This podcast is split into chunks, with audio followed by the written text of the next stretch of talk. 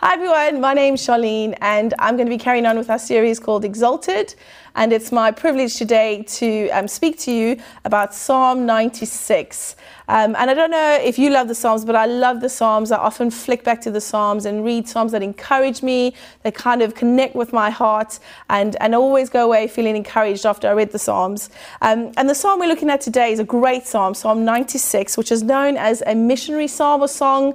It's about the Great Commission song, it's known as, which is basically uh, referring to the fact that the song is proclaiming um, us to sing songs to the nations and tell the nations of who our God is. It's also known as one of the enthronement songs, which is a group of psalms um, uh, from Psalm 90 to Psalm 106. And lastly, the last bit of the psalm is known as the second coming psalm. And uh, that refers to Jesus coming back, so God coming back and redeeming um, creation and us gathering around the throne and singing praises to Him. So I want to encourage you after this message, maybe this week, you want to keep looking back at Psalm 96 and just ask the Holy Spirit to highlight things to you, ask Him to encourage you with words of truth that is really um, worth revisiting uh, during the week. So, all of that to say, let's have a look at Psalm 96 together.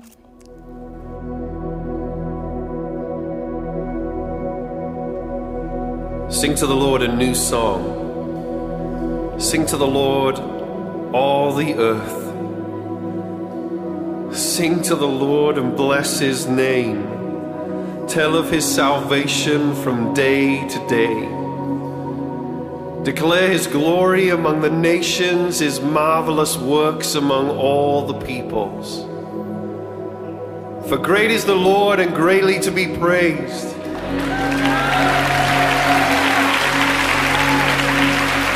He is to be feared above all gods. For all the gods of the peoples are worthless idols. But the Lord made the heavens.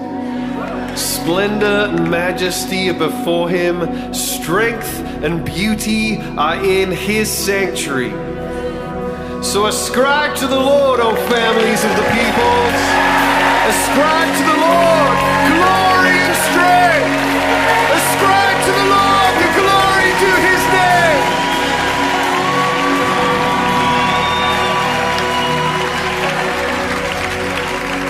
Bring an offering and come into his courts. Worship the Lord in the splendor of holiness. Tremble before him, all the earth. Say among the nations, The Lord reigns! Yes! His world is established, it will not be moved, and he will judge the peoples with equity.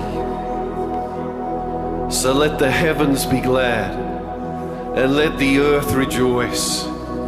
Let the sea roar and all that fills it, and the field exult and everything in it. Then shall all the trees of the forest sing for joy before the Lord, for he comes. For he comes. For he comes to judge the world with righteousness, and all the peoples with his faithfulness. What a proclamation. This is a song full of praising and singing and ascribing glory to God.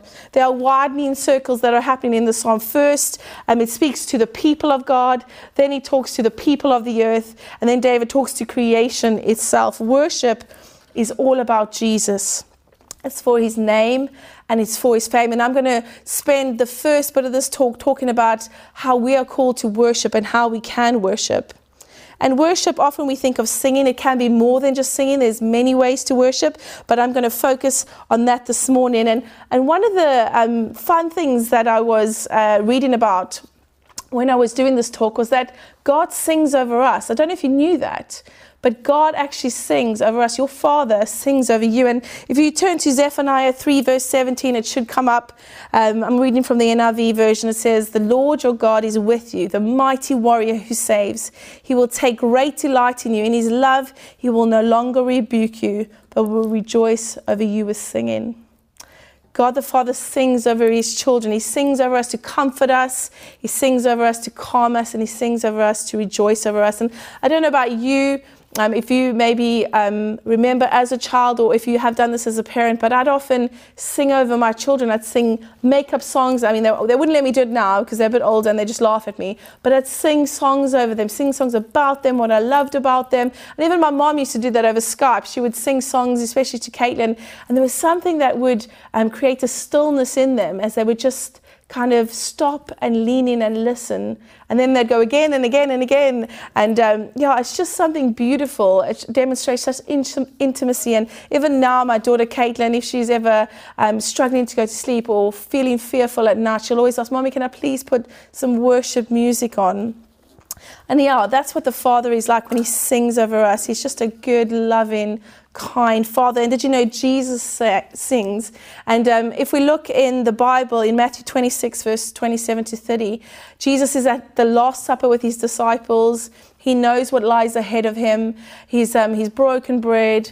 And it says, let's read in um, verse 30, it says, And when they had sung a hymn, they went up to the Mount of Olives. So Jesus, knowing what is before him, knowing that this is the most challenging thing he will ever face on earth, knowing that he's about to sacrifice his life, takes time to sing a hymn. He takes time to worship the Father and proclaim who he is in that moment. And he's fixing his eyes just before he goes to pay the ultimate price for us, which is to give his life for our sins. The Holy Spirit sings, He sings through us. We are the temple of the Holy Spirit. And in Ephesians 5, verse 19, it says, they were filled with the Holy Spirit and then speaking to each other, addressing one another in psalms and hymns and spiritual songs, singing and making melody to the Lord with their heart. So, God the Father, God the Son, and the Holy Spirit loves to sing. They love to sing over us, through us, and with us. It makes sense if the Trinity loves to sing that we should join in with the singing. As the psalmist has said over and over in the Psalms, that we are called to sing, we are called to be worshippers of the living God. We are called to be those that adore and worship and pour out our hearts to our Heavenly Father. We are called to worship Jesus, not just to be great singers. It's not like we come together or we're, you know, we're kind of practicing to be on Pop Idol or Britain's Got Talent. We're singing because it's an offering, it's a sacrifice. Our worship is an offering and a sacrifice to our Father that God loves when we sing. He welcomes our praise, and our praises welcome Him. In Psalm 22, verse 3, it says, Yet you are holy, enthroned on the praises of Israel and God inhabits the praises of his people. He loves it. He loves it when we gather, when we sing together, when we sing on our own, when we worship, when we pray, when we read the word of God, when we when we declare and proclaim who he is back to him. And it's not just about us saying words or singing songs for the sake of it. Worship is something that happens in our heart. But sometimes, even when we don't believe those words, we need to repeat them over and over until something happens in our heart. A transaction happens where what we're saying becomes true to us in our heart. That truth takes root, and the faith that's in us rises up, knowing that what we're saying is true, and we believe it, and He is good, and He is God, and He's worthy of our praise. Um, Worshipping is not just a head thing, it's a heart thing. It's about our emotions connecting with the Father. It's about our passions being stirred. We sing and we worship because it's the overflow of what He's put in us. Now, I'm not saying you should be like David, and if you know anything about David, you know he was a radical worshiper. There were times where he took clothes off, there were times where he played a harp. Um, and I'm not saying we have to do all those things, but what I'm saying is that we are called to be those that proclaim the goodness of God in our lives. And that only comes from an awareness and a relationship and a knowing of who God is, of knowing His love and knowing His grace. Um, and we are never going to exhaust worshiping. That's what we are called to do in eternity. Because the more we know God, the more we know, know His goodness, and the more we know um, what to proclaim and what to celebrate, because He's just unending in His goodness and His holiness and His worthiness. In Lamentations 3, verse 23, it says, His mercies are new every day. Now, I know life is challenging. You know, we've been through a hectic few or couple of years, uh, a hectic season. I know many people are feeling weary. I know that many people are struggling to kind of stir up hope and faith. But the Bible says that His mercies are new every day, and even on your darkest day, you get to sing a new song. Even in your darkest day, you get to know His goodness and His love and His mercy. That receiving His love and His mercy and proclaiming is all an active position. It comes out of relationship with Him, it comes out of conversation with Him. And as we connect with Him more and more and receive His grace and love, a new song will come through us. I love what Spurgeon says. He says, A new song, always new. Keep up the freshness of your praise. Do not drivel down into dull routine. We have new mercies to celebrate, therefore, we must have new songs. Do not drivel down into dull routine. Has your relationship with Jesus become quite dull? Does it feel routine? Does it feel lacking in connection and love? Maybe a good place for you to start is in a place of worship in a place of declaring who He is today. So, the essence in Psalm 96 is a call to worship God in the beauty of His holiness. God is holy. Holiness means set apartness. And God is holy and we are not. And the, the difference is, is that He is good. He is not only good, He is the source of good. He is holy, He's, he's perfectly moral, He's perfectly good, He's perfectly kind, He does not lie. He is perfection and He is holy. And we can never be holy because we're sinful, but we worship a God who is holy. And because of Jesus, we can come into His presence. I love that the prophet Isaiah declares in Isaiah 63 Holy, holy, holy is the Lord God Almighty. Now, you might have heard when things get repeated in the Bible, they meant to be emphasized, they're quite important. So, what Isaiah is saying is God is really, really, really holy. and we are not. And God, in His goodness, who is the source of goodness, invites us in and receives our worship and receives our praise. His goodness doesn't change, and His goodness towards us doesn't change. God doesn't need anything from us, He's not lacking in anything. But He invites us to bring what we have, to bring our hearts and to bring our offerings of praise and worship. Often we come to uh, corporate gatherings with the kind of thinking of, oh, I'm here to receive, I'm here to receive a good message, I'm here to receive a good worship set, I'm here to receive and be imparted to. I've just come here to get. But actually, what David is saying in this psalm is that we are called to give unto him. We're called to give Him our time, our attention, our worship, our surrender, our heart, our resources. That worship is an act of giving to God. And in Psalm, verse, Psalm 40, verse 3, it says, He put a new song in my mouth, a hymn of praise to our God. Many will see and fear the Lord and put their trust in Him. We're not only called to read and sing the Psalms, but we are called to show the Psalms. We are called to be a two legged walking Psalm. um, I love a story I heard the other day was of a, um, a man who brought his mother to church. She didn't speak any English. She didn't understand what was happening, but the son still brought her. He was a Christian. And after the service, the mother said to the son, Won't you please bring me back? Won't you please bring me back? Because there was something I experienced of the presence of God when those people were singing together. Isn't it beautiful that our worship ushers in the presence of God, that our worship demonstrates what our hearts are feeling, which is love towards the Father? And that in itself is a testimony to those who see it and hear it. What if the way we worshipped preached? What if we would be saying something by the way we worshipped? What does our worship say to those around us? What if somebody walks in who doesn't know Jesus but sees us worshiping, pouring out our hearts to the Father for the first time? What does it say about our hearts to them? And what does it say about the God we serve? This new song that God puts on our heart is so powerful.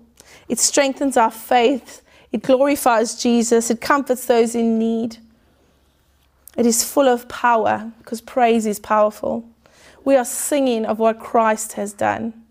In Psalm 42, verse 8, it says, The Lord will command his loving kindness in the daytime, at night in his at, and in the night his song shall be with me, a prayer to the God of my life. It's in those night moments that we get to cry out to God, that God never leaves us or forsakes us.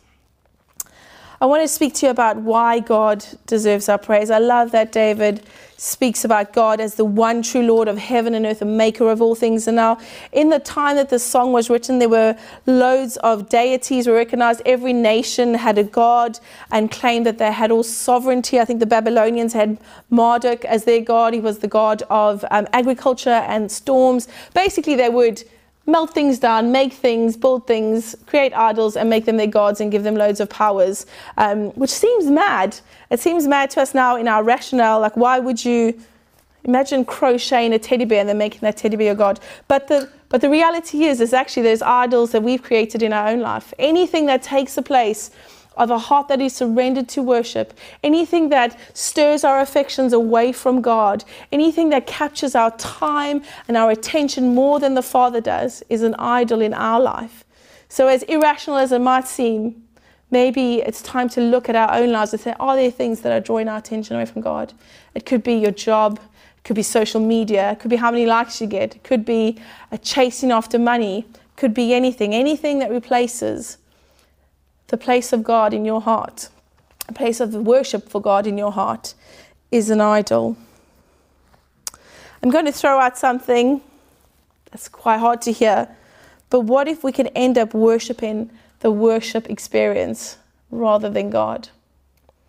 Do we worship God for the worship experience? The happy, the good music, the look at me, I'm holy, or are we worshiping God? I'm just going to leave that thought with you. David writes about Yahweh, how he deserves worship from the entire earth. Not only are we worshiping God, but because he's creator, but also because of who he is and his character. He's the, he is the creator of the heavens, and there is nothing that compares to God. There is no one who compares to God. He's great and powerful and he's marked by strength and beauty. And, and I love that those two words, strength and beauty, because if we if we want to see a picture of strength and, and beauty, we look at the life of Jesus, who is the greatest expression of strength and beauty in God. We look at his life, Jesus' life, his teaching, his ministry, his death, his resurrection, and we see the fullness of strength and beauty in God. Has your affection of what God has done in your heart and your own salvation transferred into a passion of telling people about it? I'm going to say that again. Has the affection of what God has done in your own heart and your own salvation transferred into a passion of telling people about it? Has your heart been so stirred by God that you were saved from being dead in sin? Has it stirred into passion to tell the ends of the earth? That God reigns and that He has love for them. This is our mission. David says, Don't let us stop until we tell the whole world. Don't let us stop until we tell the whole world. I love that we are called to sing songs, but those songs get transferred into a passion to the world, that they get to see Jesus through us. We're coming to a landing, but I just want to leave you with a provoking thought, and that is when Psalm 96 was written. Many, the crazy thing is, many of what is said in there would have appeared untrue to those that have spoke to those that have spoke them. If you know the story of the Israelites, you would know that they were, uh, the people of Judah were constantly at the mercy of enemies. They were slaves in Egypt. They were delivered from Egypt going to the promised land, but then they struggled with the Philistines, the Edomites, the Ammonites, and the Moabites, and eventually they were destroyed and exiled again. So, in this um, context, we see that these people have suffered. They're following God, but they've suffered. They seem insignificant, even when um, David and Solomon were on the throne. Compared to the empires of the day, they were still quite small. And so these are the people that were declaring, God is to be feared above all. but there is something powerful about what they understood. No matter what the circumstances were, and this is what David is saying in the storm, no matter how small and insignificant you feel, no matter what the challenges are, no matter what your history is, no matter what you've been through, that God reigns and his promises are true. That this is not false truth or false hope, but these are the promises that God has for us. That when we see Him and know Him and understand Him, we, we know whatever we're facing right now, no matter how weary or hopeless we feel right now, He is still a holy God, He is still a worthy God, and He works all things together I think it says in Romans 8 28, and we know that all things work together for the good of those that love God, to them who are called according to his purpose. There is nothing miserable or depressing about this psalm.